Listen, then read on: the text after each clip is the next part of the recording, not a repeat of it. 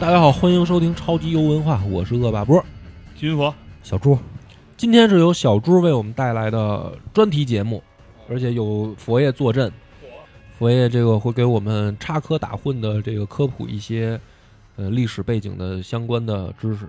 小小猪，跟我们先说一下你这个游戏的名字。哎，这个游戏其实目前呀还没有中文翻译，它英文名叫 Pentiment，嗯是什么意思呢？就是指中世纪这个抄写员在抄写的时候，他会涂涂改改，嗯只是涂抹以前的这个抄写的痕迹嗯啊。它目前有一个中文的译名叫“隐迹渐现”，嗯就隐藏的痕迹逐渐显现嗯啊。它一开始玩的时候，我以为是一个中世纪背景呢，就是讲历史的故事。嗯，但其实它故事里大部分内容是围绕着几场凶杀案展开的，啊，就还是有悬疑的部分。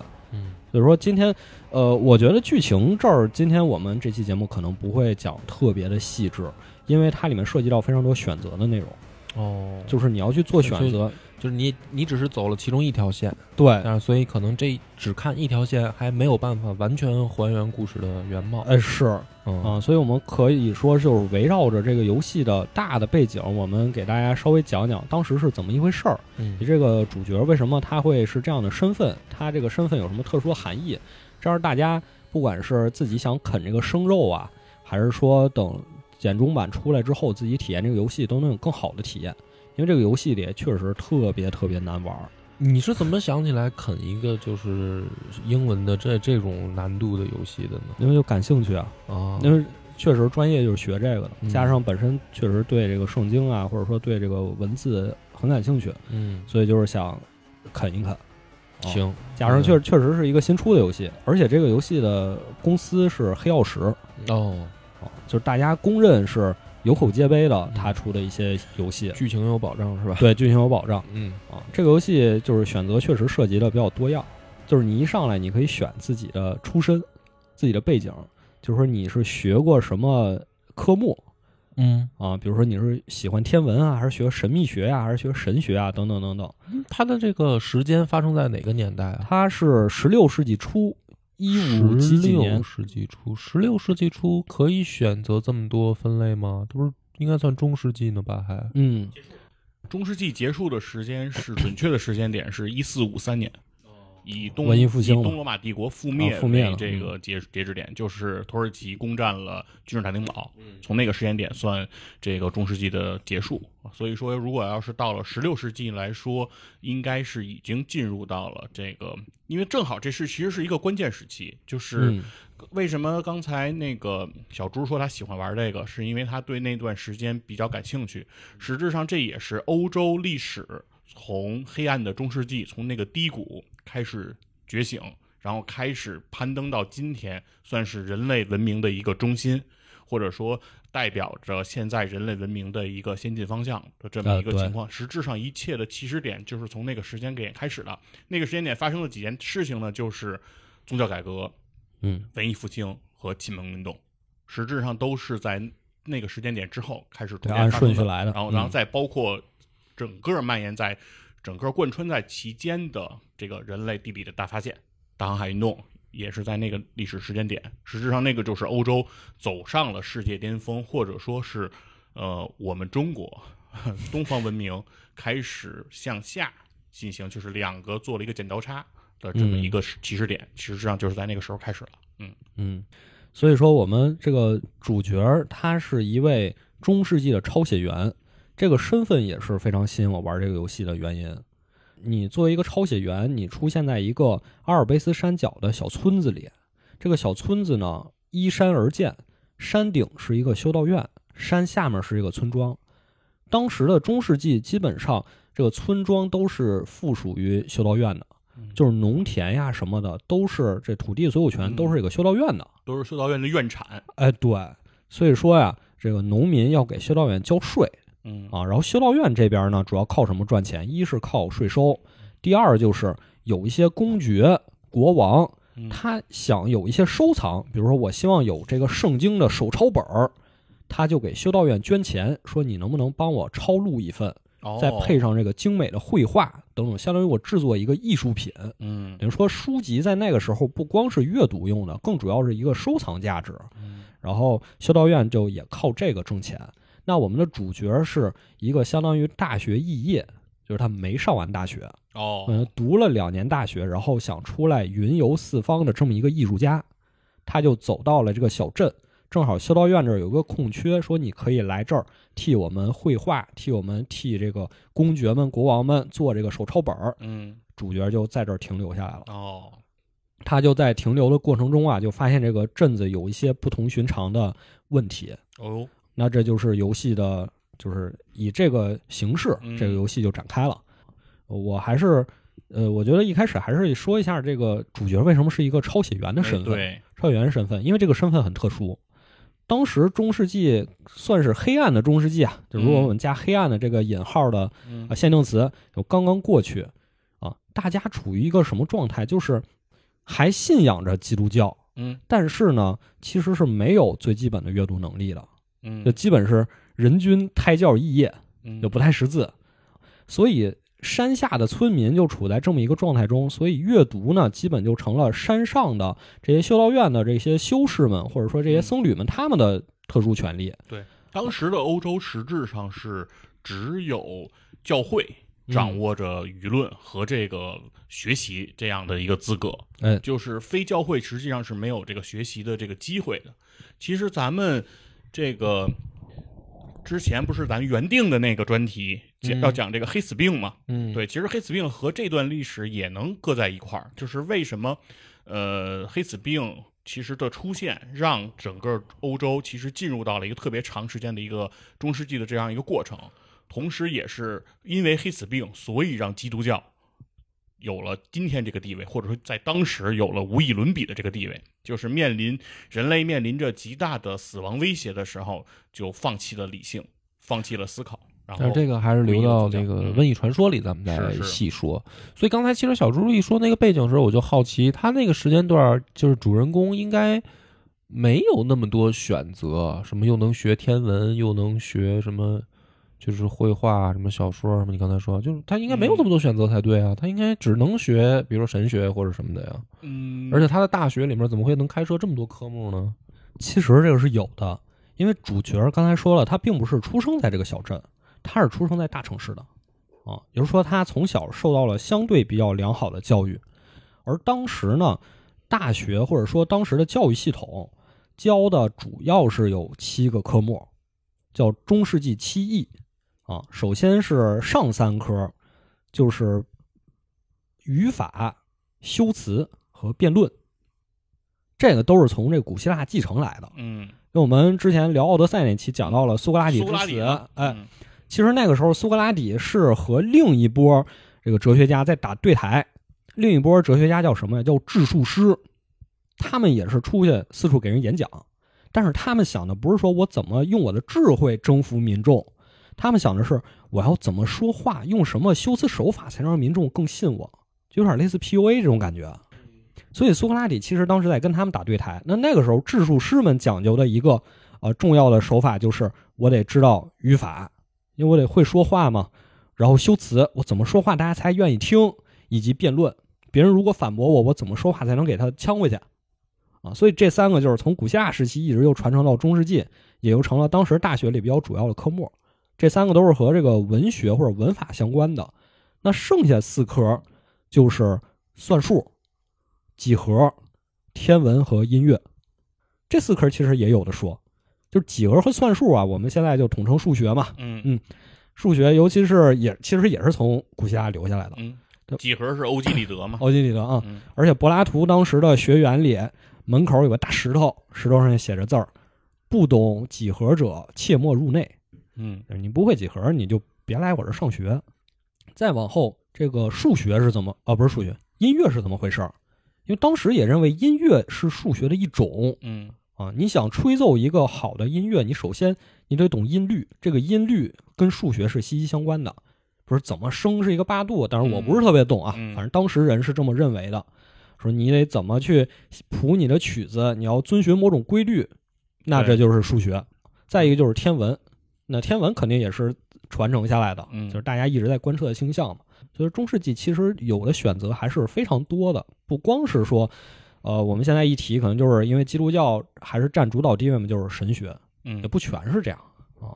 对，当时其实宗教它要承担的职责，就是它的宗教的所谓的教育，只是让它承担的角色特别的多。其实包括刚才提到的数学方面的研究，包括天文方面的研究，甚至整个医学、老西医 全部 也是由教会开始发源。回发掘听我神医那期，对，是因为只有教会有书，教会他们把十字军东征拿拿回来的这些，就是之前他们摒弃掉的这些东西，然后他们重新整理。对，实际上这也是由教会来去做这件事儿的。嗯，而且大家有一个误解，就是说教会其实是反对科学的，嗯并不是。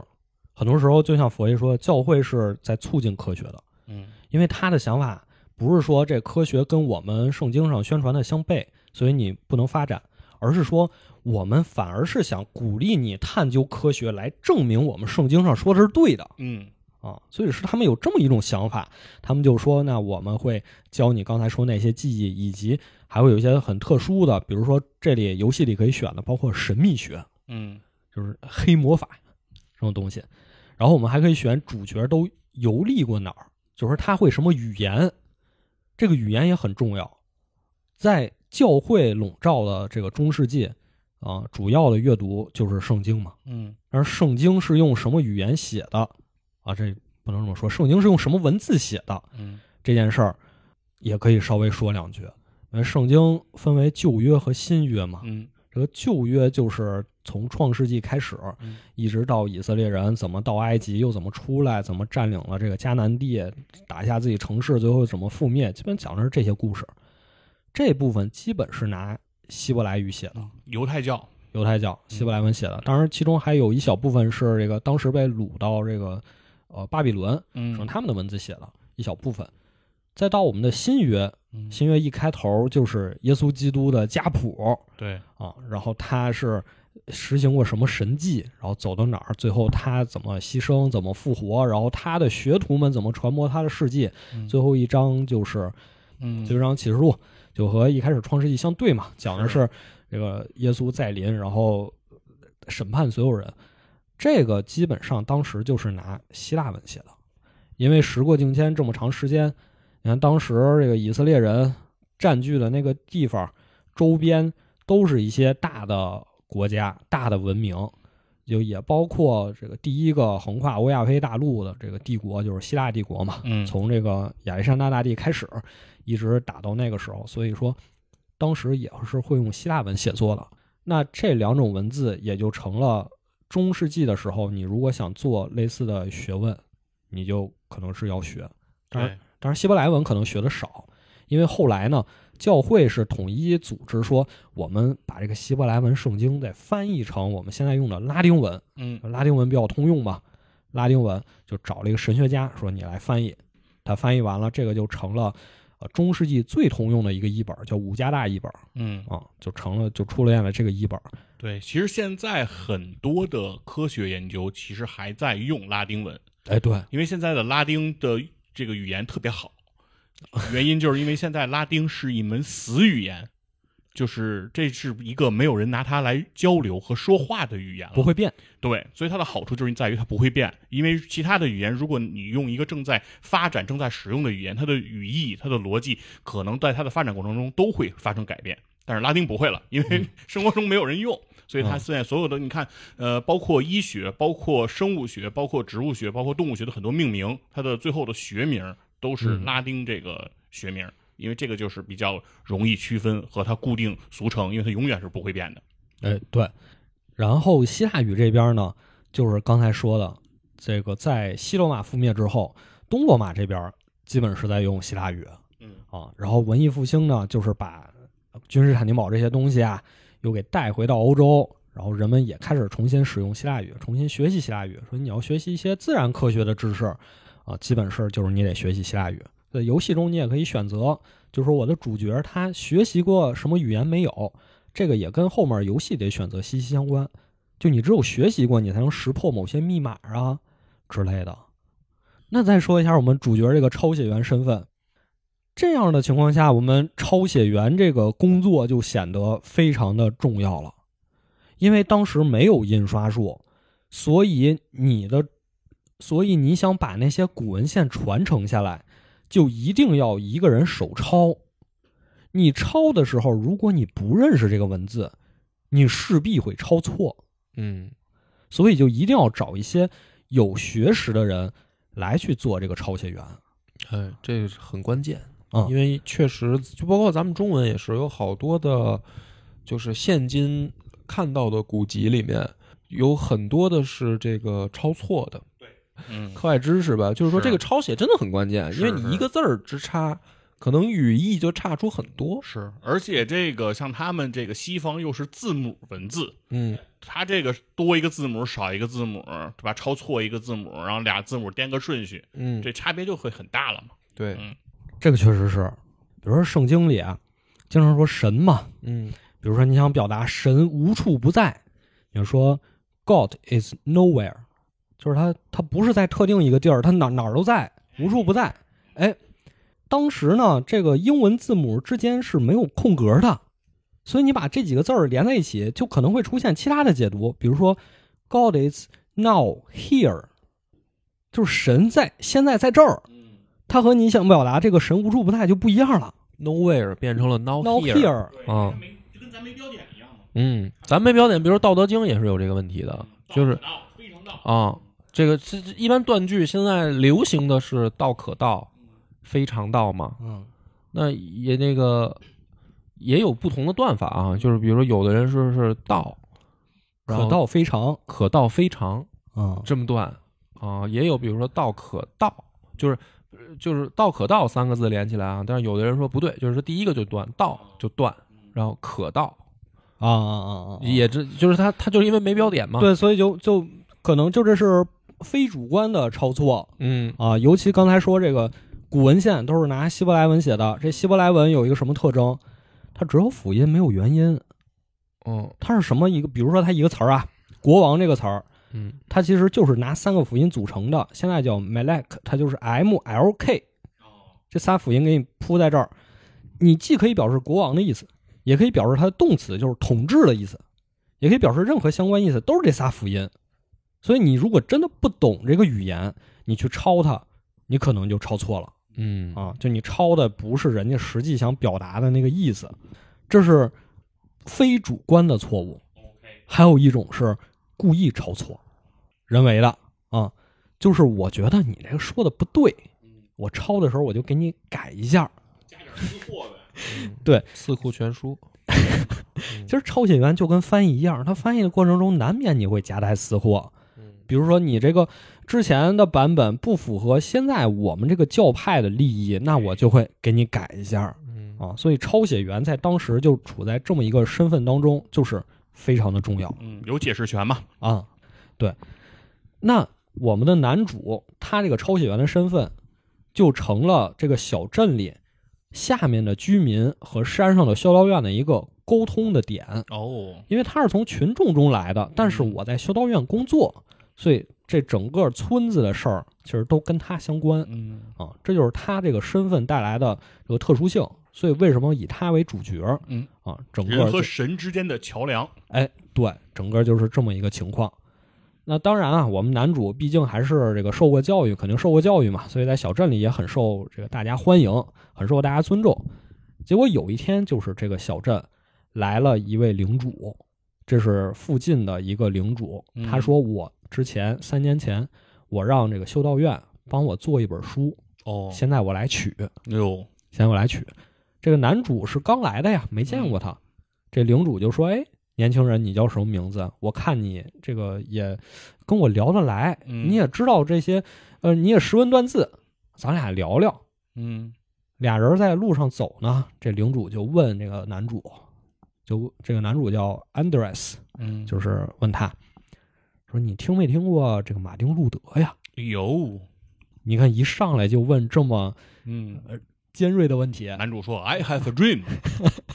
啊，不是那个马丁路德，” 嗯，说你有没有听过马丁路德？你有没有看过他这个九十五条论纲啊？哎，九十五条，哎，男主说：“我看过，我都知道，哟。而且我不光看过，我还跟他上过一所大学，哦，跟马丁路德是校友，是校友。哎呦，哎哎，领主一下对他有好感，又接着问他其他各种宗教改革相关的问题，嗯男主就一一作答。嗯这领主一看，说这小子有前途，这是一个改革派，啊，这不是一个保守派。那就是说，这个领主本身是一个改革派，是吧？哎当时是分改革派和这个呃保守派两边哎势同水火的。哎，算是。嗯，那这到这儿就得说说这马丁路德是怎么一回事儿。哎，啊当时啊，教会在兜售一种叫赎罪券的东西赎罪。券，嗯，什么意思呢？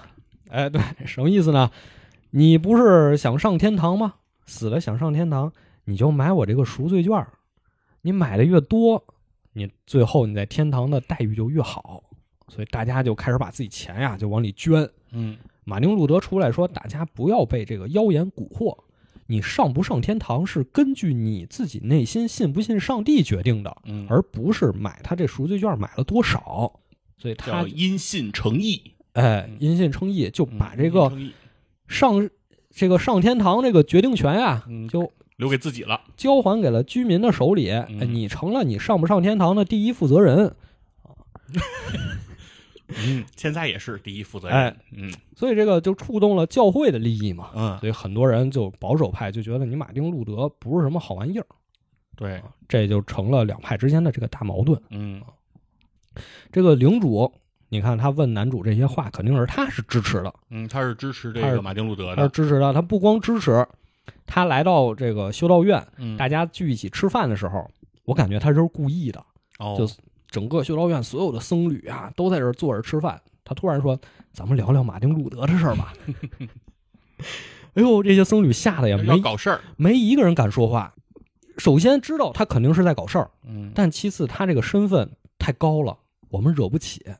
而且是他一直跟我们叫，给我们这个修道院捐钱，让我们哦替他做书。金主。金主，我们惹不起他。嗯所有人都噤若寒蝉，没一个人做声。然后转这个领主就转头看我们这个男主，说：“要不你说说嗯这位让这位校友说说。啊？”哎，还真特意提了，说：“嗯来听听我们校友怎么说。嗯”这时候就是这个游戏涉及的，呃，也是核心玩法吧，哦，就是说你要回答别人的问题，并且别人会记住你的答案，会根据你的答案提升这个人的好感度哦，啊。好感度到了一定程度，他可能会告诉你他的秘密，比如说他到底有没有杀人啊，或者他哦内心里隐藏了什么事儿啊，这些都会告诉你。对，因为刚才说这是一个解密类的游戏嘛，哎对有一些谜题和这个悬念、悬案。嗯哎，我觉得这个也是做的特别真实的一个地方，嗯因为日常生活中你确实不是碰到任何一个人，他都会把自己心里话跟你说的，啊是你一定要把握住他的一些小秘密，抓住他的软肋，他才能把柄。对他才能跟你说。所以这个就是，比如这个领主现在就问你，你你来说说吧，你来说说这马丁路德，你到底是支持还是反对啊？你要是支持，你要是发声，嗯，那你就是站在领主这一边了，啊，就是提升他的好感。哦这是让你站队了。哎，你要是说我默不作声，就是你嗯站在修道院这边，你当然后面选择，你还可以站在村民这边哦啊，这这都这个游戏就都是这种选择。哦这时候你就做选择，但是我选的是不出声哦，你是站在教会了。哦，我站在对，啊因为啥？你是怎么考虑的呢？那就是为什么要不出声呢？因为啊，你不觉得因信称义是大势所趋吗？我觉得呀，但是因为他没毕业，对，人马丁路德毕业了，那样他是个肄业的，是吧？但是你得向现实低头啊！哦，他这工作是人教会给的，我这工作对，这是修道院，修道院给我的工作，他这边一站马丁路德，他毕业了而且怎么说呀？我在下面的村庄租着房子呢，啊我是住在人家家里。我今天早上出门的时候，人家女主人特意跟我说，这租金啊，你能不能早点交？因为我们也没钱了。啊这个修道院今年又涨租金了，一这税收又往上涨了，我们也没钱了，你能不能早点交，让我们也好交代？男主说：“我不愿意为难这个普通人，嗯大家都挺不容易的。”于是他就在修道院就跟这个负责呃掌管财务的人说：“说能不能这个提前两天给我发我这本书的应得的薪水啊然啊后修道院说行啊，让村民们提前点交啊。？”就就套上了是吧？对呀，就套上了。嗯所以我我当时就想，这为了我的工作，我得保住。嗯我我不能，我不不能在至少我不能在公开场合说啊，我支持这个。是这领主就不大乐意。那肯定不高兴嗯了，。咱俩路上聊的好好的，怎么你现在你不说话了？嗯，你这个人当人一面背人一面，是啊，啊，反正这事儿就过去了，嗯就整个宴会闹得非常不开心，大家不欢而散。你以为这事儿就过去了，第二天一看，这领主死了啊，啊！那说明你选择是对的呀。就是你要是选择让他高兴了，不是白高兴吗？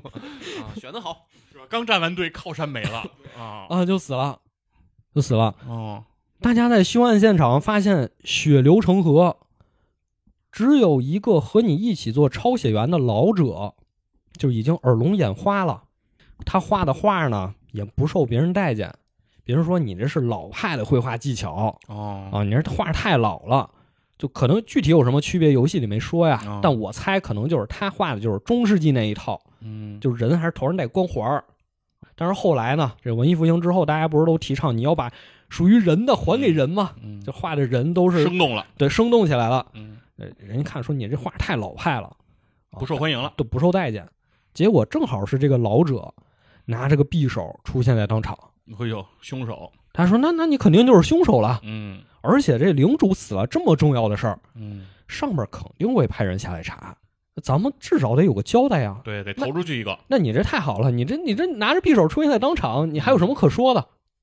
但是我们男主说，我相信不是他干的，因为他平常呢，呃，基本上不会做这么过激的事儿。嗯，你看他在我们抄写室里画画的时候，你们怎么说的，他都默不作声，就是一个老好人的形象。嗯他怎么可能干这么这么过激的事儿呢？嗯这明显不是他干的呀。于是就说：“给我三天时间，哦，我给你查出真相啊！”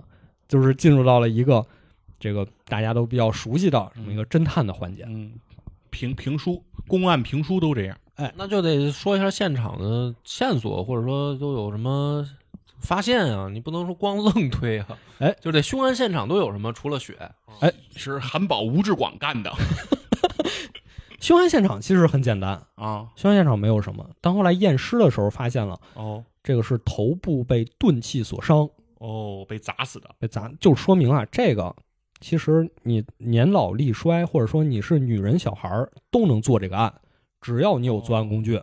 哦，他不是说被人这个哦我知道了，不是啊锐器，对吧哎？对钝器啊，啊，所以说，比如推个花盆啊什么的，所有人都能干。那你就到村子里找，到底是谁干的？有这么几个嫌疑人。第一个就是啊，这个村子里有个寡妇，这寡妇的丈夫之前和领主产生过冲突，被领主打了个半死，嗯，之后没过多长时间就去世了哎呦，所以成寡妇了，啊。对，杀夫之仇，然后你在寡妇家里啊，发现她丈夫之前用的这个拐杖，嗯，拐杖那头断了。嘿，你现在开始已经锁定了几个嫌疑人了，是吗？哎就这是第一嫌疑人了，这是第一嫌疑人拐杖的这个头没了，就是应对的可能是钝器，对，可能这就是凶器啊。是好，这瘫痪起来，我很开心。你先接着说，我来，我来帮你识破。啊，来啊。第二个人呢是这个抄写室的负责人。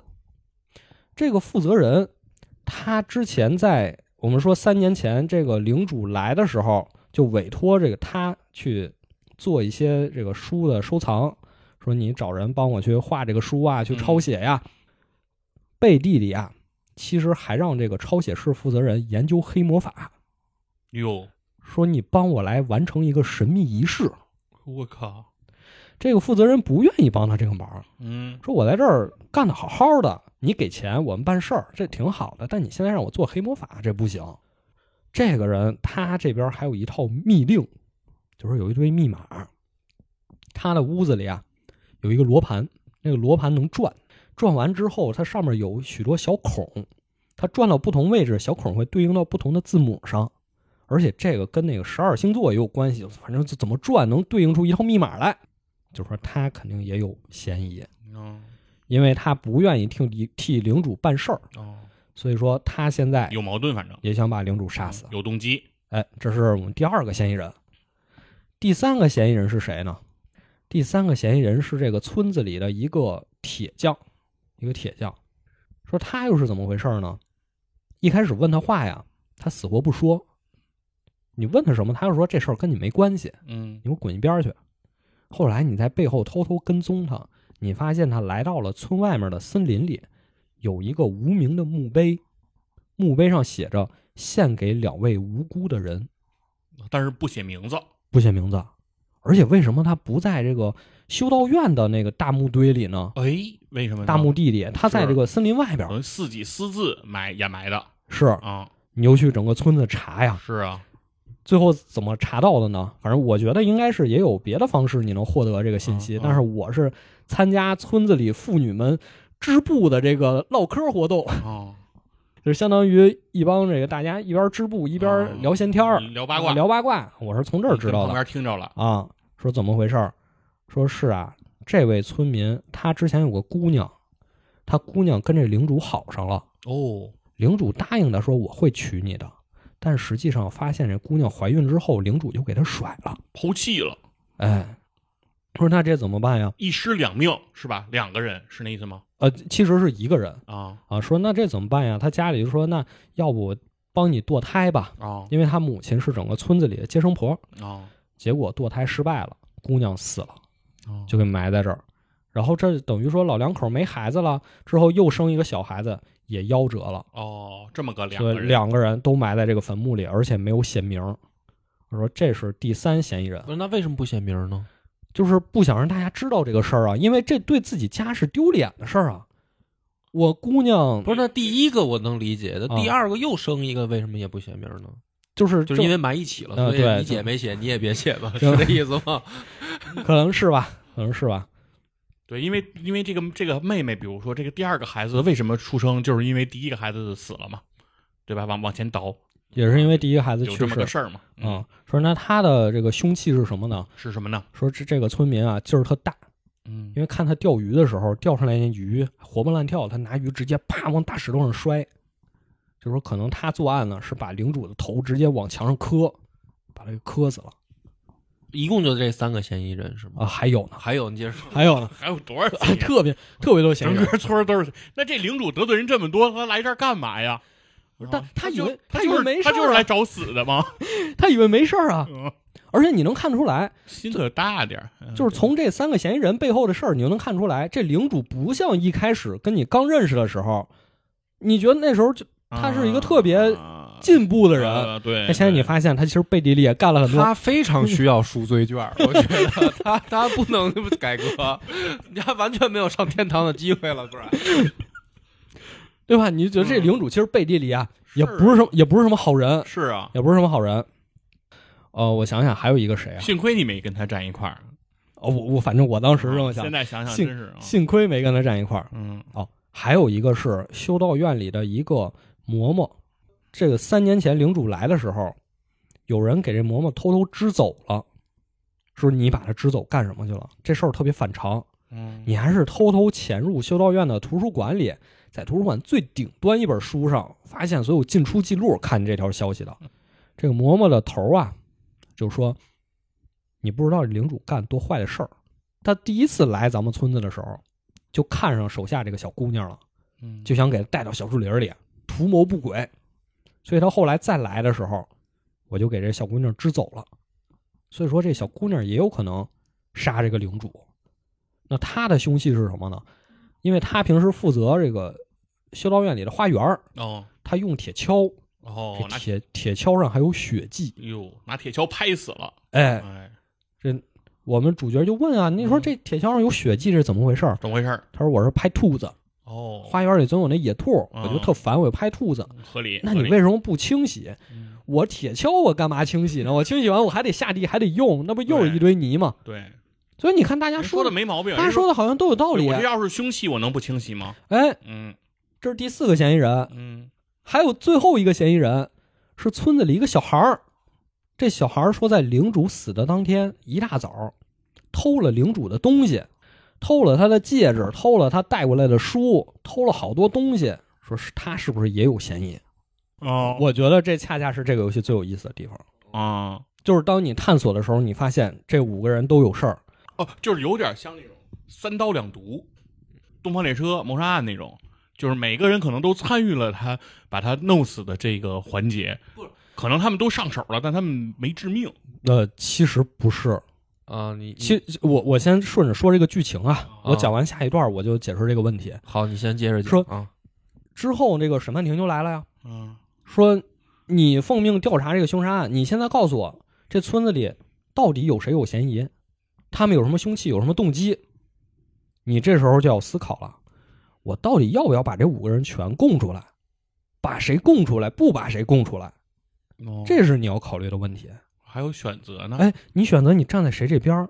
比如说，你说我站在修道院这边因为你是抄写员嘛，嗯那你就不能把抄写员的负责人供出来，啊，对，因为他一死啊，这个修道院就没有收入来源了，是是就垮了。对，没有黑魔法了。嗯 你或者你想，我如果站在村民这边，我觉得那寡妇挺可怜的。你说这领主经常强暴他们，是是是，我不把他们供出来，那可能你就要找别的替罪羊。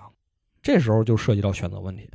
但是不管你怎么选择，就你不管选择什么，你都要面临良心的惩罚。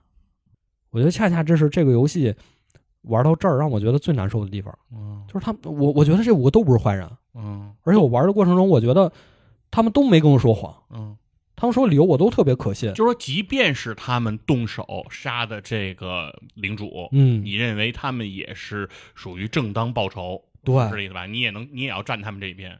对，对我当时玩的时候，我还是供出人来了。嗯我把这个修道院的，就是抄写员的头头供出来了，啊，因为我觉得他这个神，同行是冤家，嗯 保护妇女儿童呗，是吧？哎我我我确实是这么想。把领导供上去了。我觉得首先啊，嗯这个死的领主看似跟我聊的聊得来，但实际上背后干那些勾当，我实在是忍不了，哦，对吧？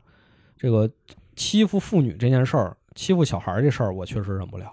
而且在游戏的过程中，会有这个看管图书馆的嬷嬷，嗯他来跟你说，她说：“哎呀，现在的所有这些文艺作品，其实都是男人的作品，女人在其中只能扮演工具人的角色，就是一种感觉是妇女解放意识的这个先锋。嗯我当时觉得他们确实挺了不起，是啊他们面对这个领主，他们敢于反抗，确实很了不起。我不应该给他们供出来。嗯然而，我当时选择我的专业时候，我选了神秘学，所以我知道说这个抄写员，他这些密码，他这些背后肯定有事儿，我觉得是他干的，我当时就给他供出来了。但最后发现也不是他，而且把他处死之后，整个村子的境遇没有变好，反而更糟糕了。哦因为你修道院失去最主要的来源了，所以就只能提升税收。提升税收呢，下面的村民又交不起，生活就更差。哎，那就是说他一没了，你们连做书给人家誊写这个工作就没法开展了，是吗？一是可能他那儿有人力资源呀，啊就他认识各种贵族啊，各种人。哦第二就是大家都知道你这修道院这儿出事儿了呀，我为什么还来给你投钱呢？对对对，人家有客户啊对，你应该先把客户那个接过来。嗯是，所以虽然说当时做这个决定好像群情激愤，觉得就就是他干的，就是他干的，我也觉得我做了正义的选择，但是事实告诉我好像不是，而且整个村子变差了。当时 NPC 说了很多话，让我觉得特别触动，就说对于你来说呀，死谁无所谓，因为你只是来这儿的一个过客，但我们可是要在这儿住一辈子的啊！你随随便便做一个选择，你影响了我们居民的正常生活，你怎么负这个责任？良心会受到谴责的。照这个逻辑的话，供谁是损失最小的呢？供小孩儿，因为小孩儿最没贡献嘛。现在我不知道，铁匠要是给供出去，这这村儿都没犁犁头了，对吧？没劳动工具了。嬷嬷好像也没什么，没有太大贡献，是吧？怎么办？注意啊，博哥注意注意啊，嬷嬷嬷嬷，我觉得嬷嬷很有用。嗯，嗯，那对啊，就是说按照这个逻辑，那供谁是伤害最小的呢？我不清楚，因因为这就是说，我说还是希望大家能玩儿，因为可能你会有你的判断，你的判断可能会导致这个村子有不一样的结局，但我觉得大方向应该是不变的，就是啊其实我明白，应都不是就是就是你选哪个，应该都不会是最优解，都不是最优解，啊，应该啊都会让村子得到一定程度的这种这个反正是不好的这种 buff。嗯对，所以你在完成了你手里这本书之后啊，你也被这个修道院驱逐了，说你哪儿来回哪儿去，别在这儿干了，而且你一辈子也不要再回来了，嗯，不受欢迎，不受欢迎。但是七年之后，你还是回来了，呵呵，还带着一个小学徒。嗯那时候你已经是远近闻名的艺术家了。嗯，我在七年后等着你。哎，对，那时候你已经成长了，你已经变成艺术家了。所以这七年这个案子啊，就是领主死这个案子就就算结了，就算结了就算结了，就是你供出去谁，你供人他就是他就被被认为是真凶了了。OK，哦这么回事儿啊。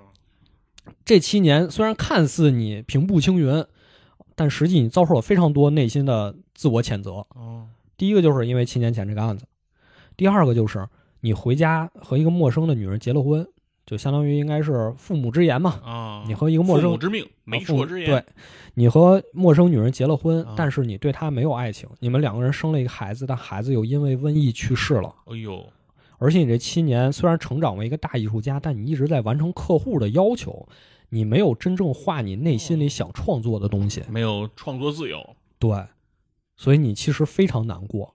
你就带着你的小学徒，你希望让你的小学徒走上真正的艺术道路，就带着他回到你七年前这个村庄，你希望在这儿找到上次那个凶杀案的真凶，来洗刷自己内心的这个不安。对，啊，所以赎罪来了，七年后你又回来了，但这回你发现整个村子全变了，村民和山上修道院的矛盾更加剧了，哟，因为就是刚才说的，修道院没有这个收入了，嗯，那村民这边的税收就增加了，嗯。村民税收增加，他也没地方这个获得更多的呃生活的这个便利了。嗯。啊，他的生活越来越差了，这些都能从游戏里直接反映出来，因为他游戏里有一个环节是你每天要找一户居民吃饭，你能看到我餐桌上摆的东西，七年前跟七年后完全不一样了。七年后你回到你曾经寄居的那个家庭，大家一起吃饭，你发现只有你和学徒的两个人饭里有面包，其他人那儿只有稀粥。你这个学徒还问呢，为什么只有咱俩有面包啊？因为他们不爱吃，说为什么只有咱俩有面包啊？你说这是一种待客之道，也是没有办法。是，然后一大家子那个小孩儿就哭说：“我没吃饱，妈妈。”学徒说：“这样，我把面包给你吃。”家里的大家长一个老头儿说：“不行，嗯，别给他吃，我们不能让村子里人知道我们家连客人都招待不起。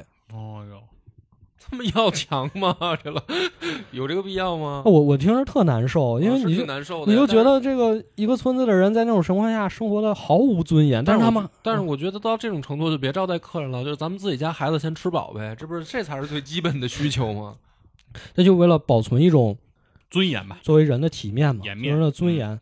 真的玩到这儿，我觉得特别的难受。嗯，而且你在村子里，你到一个地方之前认识你的人就说，这现在这个境况就是你造成的，啊，就是因就是为你，看，就是因为你，嗯。所有根源都是你。哎呀，而且村子里啊，你能看到这七年间确实世界发生了翻天覆地的变化。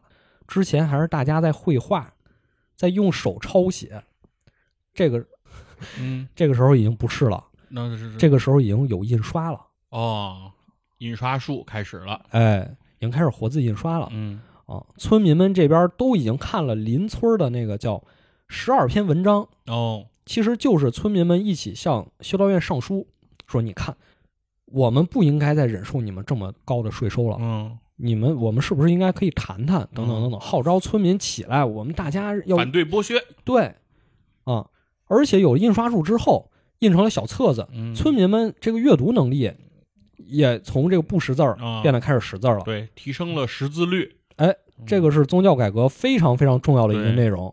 就我们说，为什么宗教改革能成功，其实很重要的一个原因就是，他开始用居民们认识的语言嗯，开始写东西了。是民智开化了就，哎最早的时候呢，说说了都是拉丁语、希腊语、这个嗯。希伯来语，结果现在用的都是德语、英语、法语。是，啊。一方面是民众终于认识了，嗯。知道你写的是什么了，解释权不全在你的教会手里了。嗯。另一方面就是，这个本地语言更利于大家凝聚，就大家终于说我们是德国，终于有这个意识了，有，了民族自觉，哎，嗯我们应该团结在一起。是，你们修道院那边还是一套老东西，你们不应该，嗯，你们应该和我们站在是对立面。对，所以当时这个村子里的民众就开始反抗，嗯其中有一个领头人，他也是你七年前的好朋友。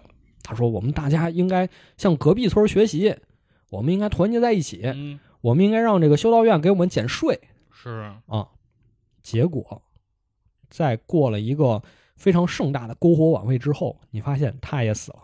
哇，哎，你就是你等于七年前你走是因为死了个领主，对七年后你回来，你的这个哥们儿号召大家起来反抗这个教会的领头人对，也死了，也死了。就是你一来就有命案，对，你就是柯你南是，小柯南啊，，哎，说这又得调查，是啊，又得调查。嗯。这时候你又想起来七年前那事儿了，你说嗯不行，这次我一定得，我一定不能再像之前那样，嚯，说我们匆匆下一个结论，不行，这次我一定要找到真凶。那你能不能不揽这活儿啊？你不揽这活儿不行，哦，因为当时山上和山下的矛盾已经非常激化尖锐，尤其是这个领头人去世之后，嗯。他的父亲就说：“为什么你们教会要把他杀死？哎，对呀、矛头直指教会，对，说为什么你们要干这些事儿？嗯，我现在要带领所有民众把你们这个修道院给烧了。是，所以你在中间斡旋说不行，咱们不能烧，嗯因为啊，你们一攻击修道院，嗯城外面的部队可就开进来了。啊，军队是因为向着修道院的，领主对领主是站在这个修道院这边的，所以咱们嗯不能动手。嗯而且村民们正在谋划的时候，来了一个骑士，他说：“你们别动手，你们如果把修道院里所有人把什么安全的放出来，嗯保证他们安全，我也保证你们没事儿。但你们哦但凡动手，嗯我可就保证不了了。哦，等于说你又夹到了民众和修道院中间。于是你就又开始调查嗯到底是怎么回事儿。不是这个又发现了几个嫌疑人，哦第一个就是七年前那个小孩儿，那小孩儿是一个惯犯，是一个小偷。哦，继续偷，但你发现七年之，但你发现七年之间，嗯这个小孩完全变了，变成一个好人了，热爱自己的家庭嗯啊、开始每天按时起床，哦种地干活，哎呦，养家糊口。哇，你发现变了，嗯，小邋遢变了，哎，但是镇子里的医生说，他可能不是原来那个他了，啊，因为医生说他小的时候我给他做过检查，嗯，他腿上有一个疤，哦，但是我前两天给他检查的时候那疤没了，哟，他可能被换了，他可能不是他本人了。哦，啊，所以说他会不会是杀死这个你的好朋友的真凶嗯，啊？因为他怕你好朋友把他供出来，嗯把他七年前干的一些事儿啊，都跟村民们再说一遍啊，所以他会不会说因为这个嗯把他杀死？这是第一个嫌疑人。第二个嫌疑人就是你发现这个镇子还有一个新开了一家旅店，这旅店是外来的一户开的啊，说他们会不会也有嫌疑？因为他们指望着咱们这个小镇这个旅游业创收呢啊，但是呢，你这个好哥们儿他发现了一个秘密，就是说咱们镇子里信仰的这些圣徒啊，就是这个基督教不是都有什么圣乔治、圣亚当这些圣徒？嗯他发现一个秘密，这些圣徒其实不是真的圣徒，他们是 Saint，呃 C 呀，这些 saint 不是真的 saint，啊，他们是圣斗士，他们是以前罗马人信仰的那些异教的神。哦，因为我们村子是建在这个罗马的遗迹上的，所以他发现了这个秘密，所以会不会被这户人家也灭口？嗯，因为他担心说你发现了这个秘密，结果就导致我们小镇没人来旅游了哦，啊？有没有这个可能啊？也有这个可能。但是有了凶杀案，人们还是愿意来旅游的，这都什么思维不是啊？凶杀案可能传不出去嘛？啊嗯，好，再一个就是这个修道院里，修道院，修道院里也有人，会不会因为他跟就是民众跟修道院的矛盾，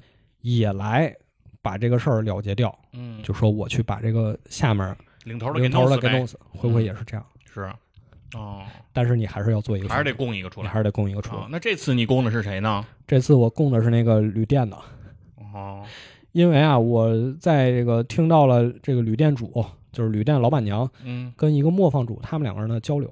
其实说到磨坊主，这个磨坊主也是很重要的一个角色。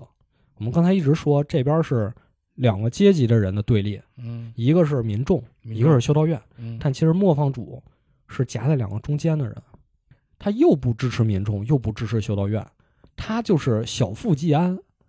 我这开着一个磨坊，我这是十里八乡唯一的磨坊，啊，我这能自给自足，嗯我这家里过得特别富裕，我还能打猎去，嗯我过得比你们民众好啊！我为什么要掺和你们的事儿呢？是，而且说谁种完的粮食都得来我这儿磨成面粉，哎对呀，呀修道院也得用我，民众也得用我，没错嗯这磨坊主，所以他一直是保持这样一种身份在跟村民交流，嗯然后他也会就是不干什么好事儿，就到这个村子里找这个年轻的妇女们，跟他们说：“来，咱俩这个亲热一下，然后你家里有什么税收，我帮你免了。”就这种，你就听到了这旅店老板娘跟这磨坊主也有事儿。哦，我当时就觉得那就是他干的，应该就是他们俩勾结，哦，这个矛盾更激烈了。嗯第一章可以说就是只是死了一个领主嘛，嗯，死了一个领主，让事态恶化了，但是还没有就是说非得兵戎相见不可。嗯，但是你等到第二章，你不管给谁供出来，村民们都不乐意，嗯，说你凭什么就是说那些修道院的人不是真凶？哎，是，凭什么说是我们村子里的人干的？就是你为什么给他们洗你？对你为什么你不能因为你识字你就站在他们那边啊？你应该站在我们村民这边啊！嗯，最后，这个愤怒的民众还是冲向了修道院，哦，把修道院一把火给烧了。烧了，我给烧了。你作为一个爱书的人，你作为一个受过教育的人，说不行，我得进图书馆抢救书籍，哦就是男主也被烧死在里边了，啊，就是游戏的主人公就是死在这一章了。死。在这这死在火灾里了。哦，而且因为这个大火呀，嗯，城镇外面的士兵也涌进来了，就发生了一场非常惨烈的屠杀。哦，屠村了，啊！村子里可能也没有图，就死了很多人啊，镇压了。镇压了。当我以为游戏到这儿可能结束的时候，嗯，第三章就来了。我第三章才是这个游戏的核心，哎呦，它的主角变成了村子里印刷匠的女儿。说这个村子里有一个印刷匠，他一直在负责印这些小册子，嗯，给民众们普及，给民众们绘画、画壁画什么。嗯，现在又过了十年，村子发展好起来了，村子也建了一个大会堂，说要在会堂里画一个壁画，要写，就是要画上我们村子的历史。这个粉刷匠就说：“我得把我之前经历的所有东西都表达出来，哇，包括我们之前死去的男主，他是如何嗯和我们村子产生羁绊，我要都画出来。哦，怎么在两边斡旋是吧？但是村民们说你不能画，他付出了很多的努力。村民们说他做的这些事儿就是让我们村子蒙羞。哦，这件事儿我提都不想再提，你也不要把它画在壁画上。就是说，民众把这个事件的悲剧始作俑者归咎为这主人公了对，啊。所以我觉得玩到这儿，其实就能明白为什么前两章这个探案会让你探的稀碎。那其实核心不在于探案，而在于让你去想，所有的你经历的这些事件，到底它是不是真的？即使它不是真的，你后世在评价他的时候，又会用一种什么样的表达去讲？嗯，嗯，对，就是说前两章只有是为了让你把锅背上，哎，是吧？对，嗯，而且背锅，着着实实的背上。但最后你到底要用着什么方式去讲述历史？嗯这个老画家说了一句话，我觉得特别感动，就是说，很多人都以为历史是别人的故事，是过去的故事。嗯，但我现在做的这个事儿，我要画这个壁画，我是在告诉大家，历史就是我们在经历的事儿。嗯我们经历那些事儿，我们不要把锅甩到别人身上。我们和修道院的矛盾就是我们之间的矛盾。嗯，为什么要因为这个，呃，之前死去的男主出现，我们就认为是他的锅呢？你们为什么就不能接受这件事情是我们自己的选择呢？嗯为什么有的人就希望把这段记忆抹除呢？就不希望承认这些事情呢？嗯画家说：“我希望让所有人都知道，我们经历的东西，我们一定要把它记住。”我觉得这个也是这个游戏标题的含义。我们不是要涂改一些东西，嗯，我们是要记住一些东西。所以你要扮演画家的女儿去做这个壁画，嗯，因为在画家说出这番话的当天晚上，他也被袭击了。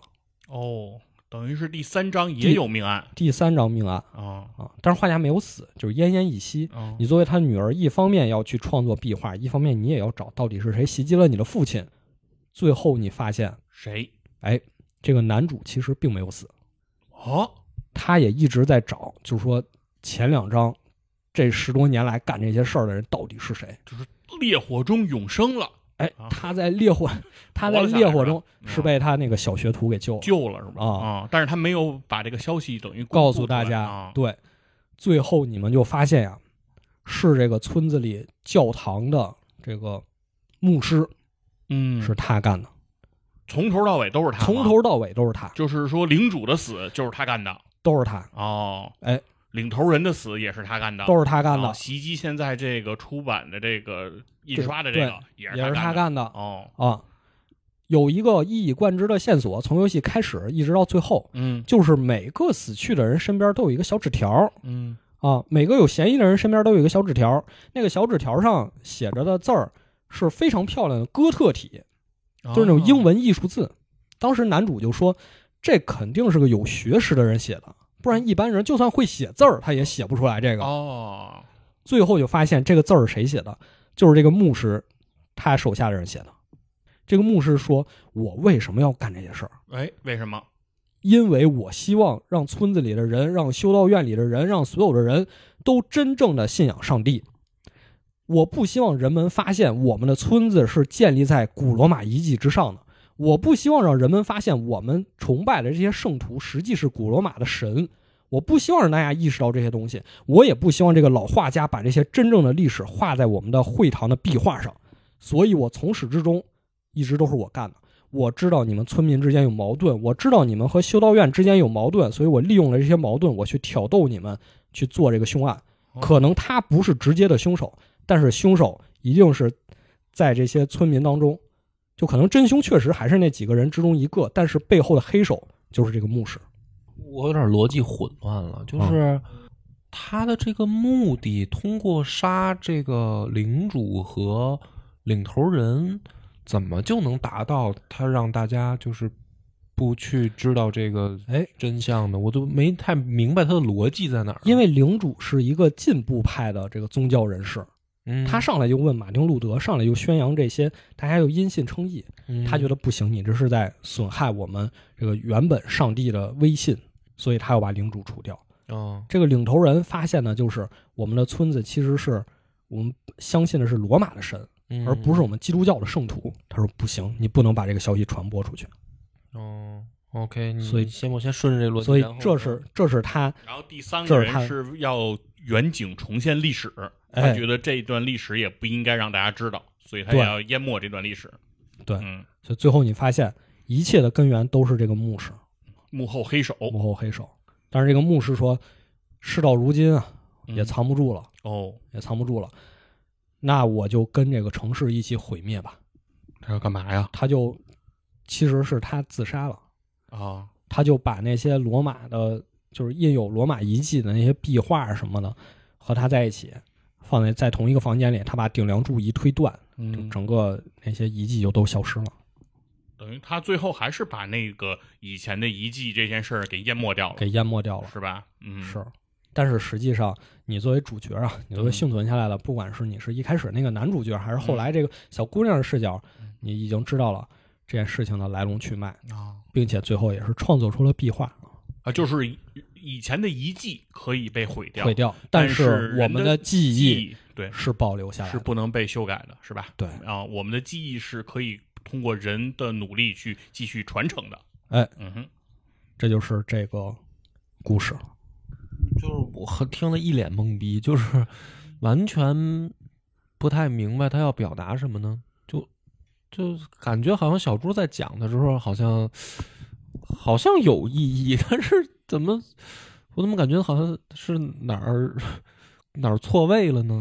呃，你我来佛爷，你给你给说说你的我我的感觉是因为什么我们会有这种理解上会有难度啊？是因为我们所在的这个环境，我们不信基督教，嗯所以说基督教的宗教改革对我们之间的理解就没有那么强烈的这种冲突感。就是包括波哥信信教，嗯，但是你不是在西方的那个宗教环境里信教，嗯，所以你也很难带入到他的那个感觉。实际上，我认为他是从一个小的人物，或者说从一个小镇、一个小的环境，在折射宗教改革这件事情在当时所面临的这些压力和这种呃难度和这种冲突。嗯就是其实呃，基督教能够做这出这种改革，它这里面其实主要提的是马丁路德嘛，就是路德宗。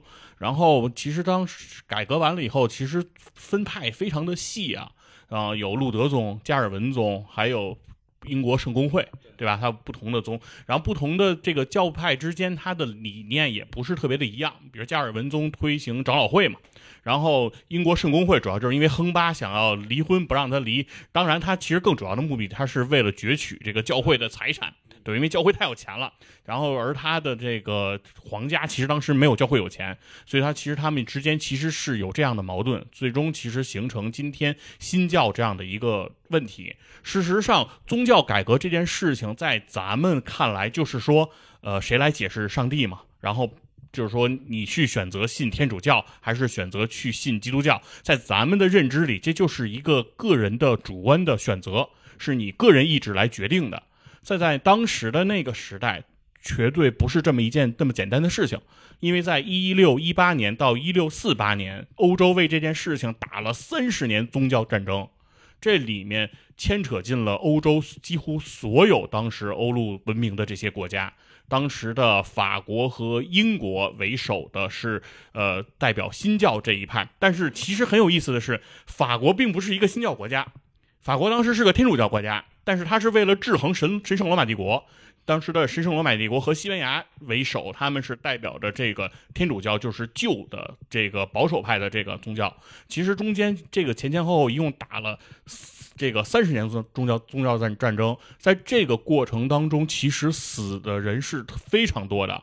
当时欧洲的适龄的男子大概百分之三十以上都死于了这场战争，甚至于在有些城市，死亡的人数量更加可怕。有的地方百分之八十到九十的适龄男性都死在了这个战争当中。其实对于整个欧洲能够形成今天的整个宗教的样貌，我觉得。在这个过程当中，他们之间的这种努力和这种冲突和为此而斗争付出的代价，其实是非常惨烈的。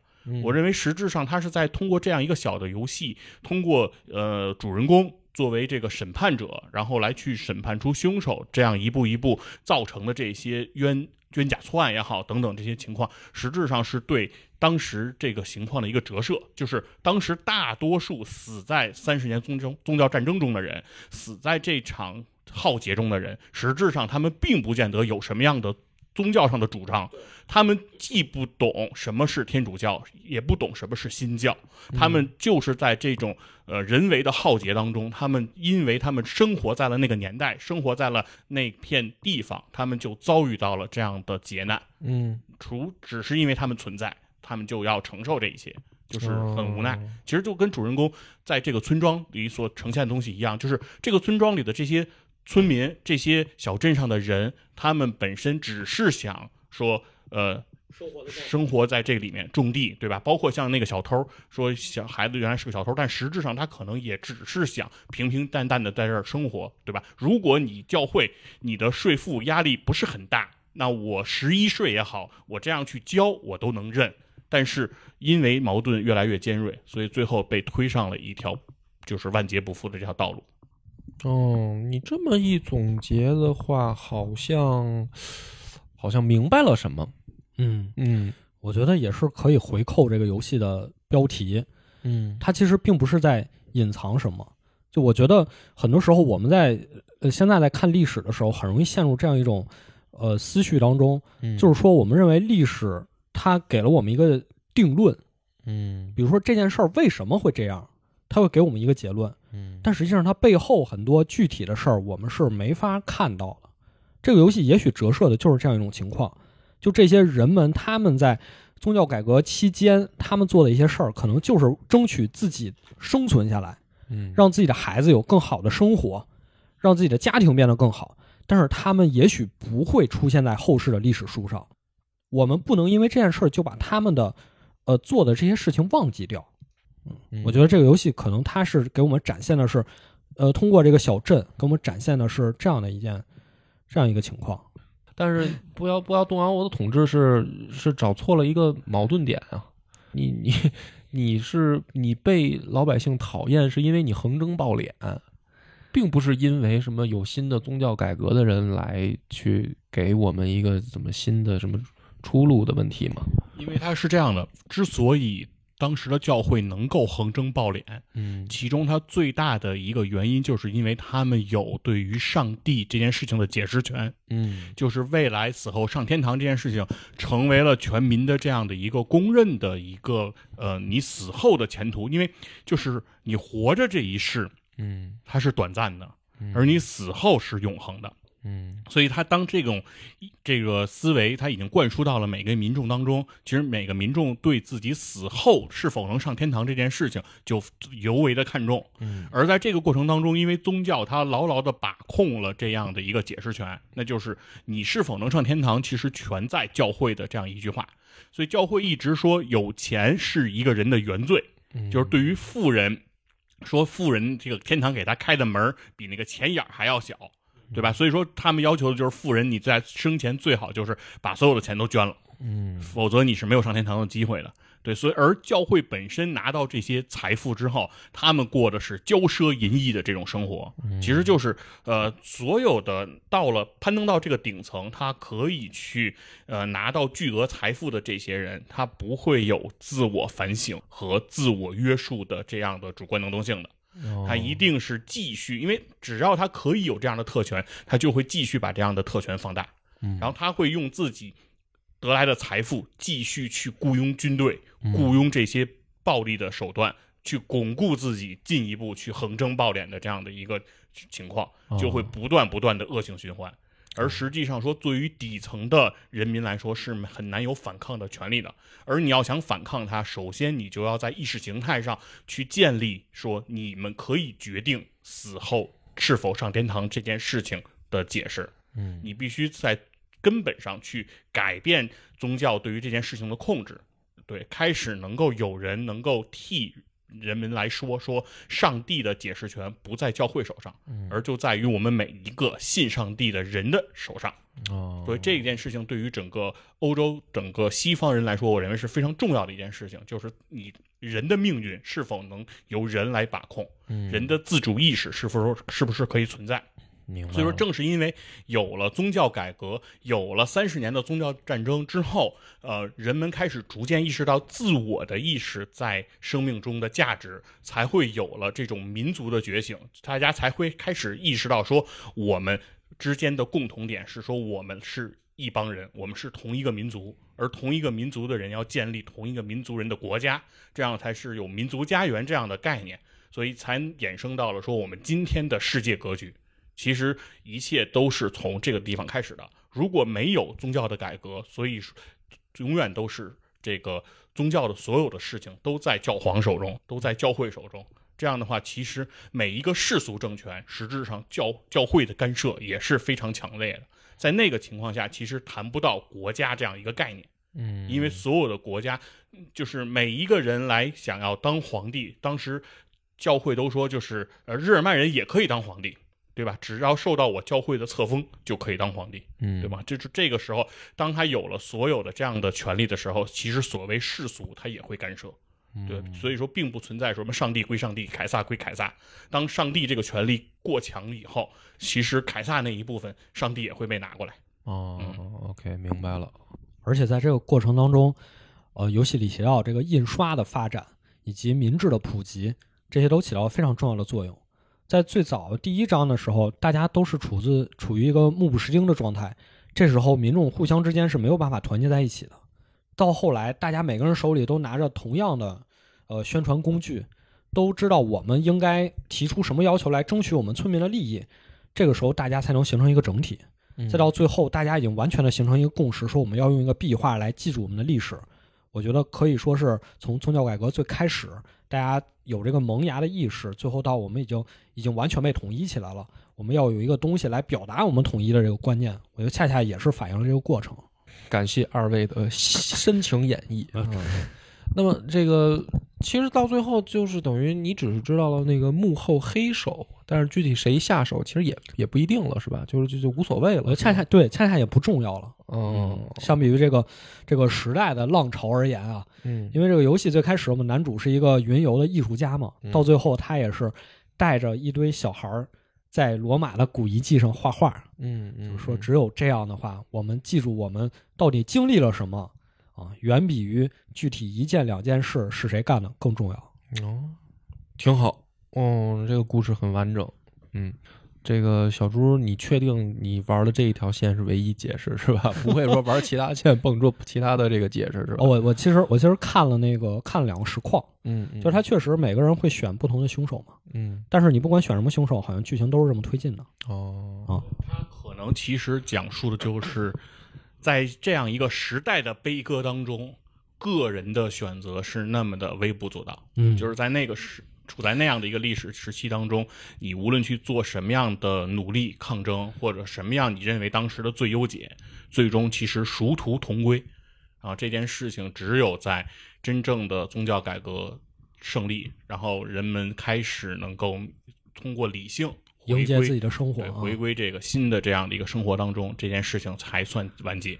嗯，嗯行，我觉得这个更多的就留给大家去体验游戏吧。就是我嗯们只是大概讲了一下这个 故事和主旨哈。对，而且这这个游戏真的不管是画面也好，就画面非常还原中世纪的那个版画啊，哦，那个油画也好还是版画也好，它它的那个美术做的特别的好。而且另一个就是，呃，不同阶级的人啊，在这个游戏里，他对话框里的文字是不一样的。就是可能农民说的话就是手写体，非常潦草，哦但是修道院的人就都是哥特体。嗯嗯，然后那个印刷匠他的话就是像活字印刷印上去的哦，有点意思。啊。行，挺好。这个感谢小猪今天给我们讲的这个故事啊。然后咱还是老规矩，就是有不同意见呢，可以 评论区咱们讨论。而且我非常担心的，主要是这一期因为有涉及太多宗教内容，我怕这个审核能不能审过，所以大家抓紧听快。这个在这个我不知道能不能在这个线上扛多长时间啊？嗯，好吧，这个咱们这如果啊，如果嗯下了就给大家补一期。嗯，如果下了，咱们再想办法吧。我嗯回去剪剪，应该我觉得问题不大，因为咱们没有讨论到真正具体的东西，就某种意义上，嗯它是西方的一种文化了，它不见得非得是 就是信仰宗教的事儿。对，嗯，它是一种历史，所以看看审核能不能通过吧。行，那咱们这期就到这儿，感谢大家收听，拜拜。嗯。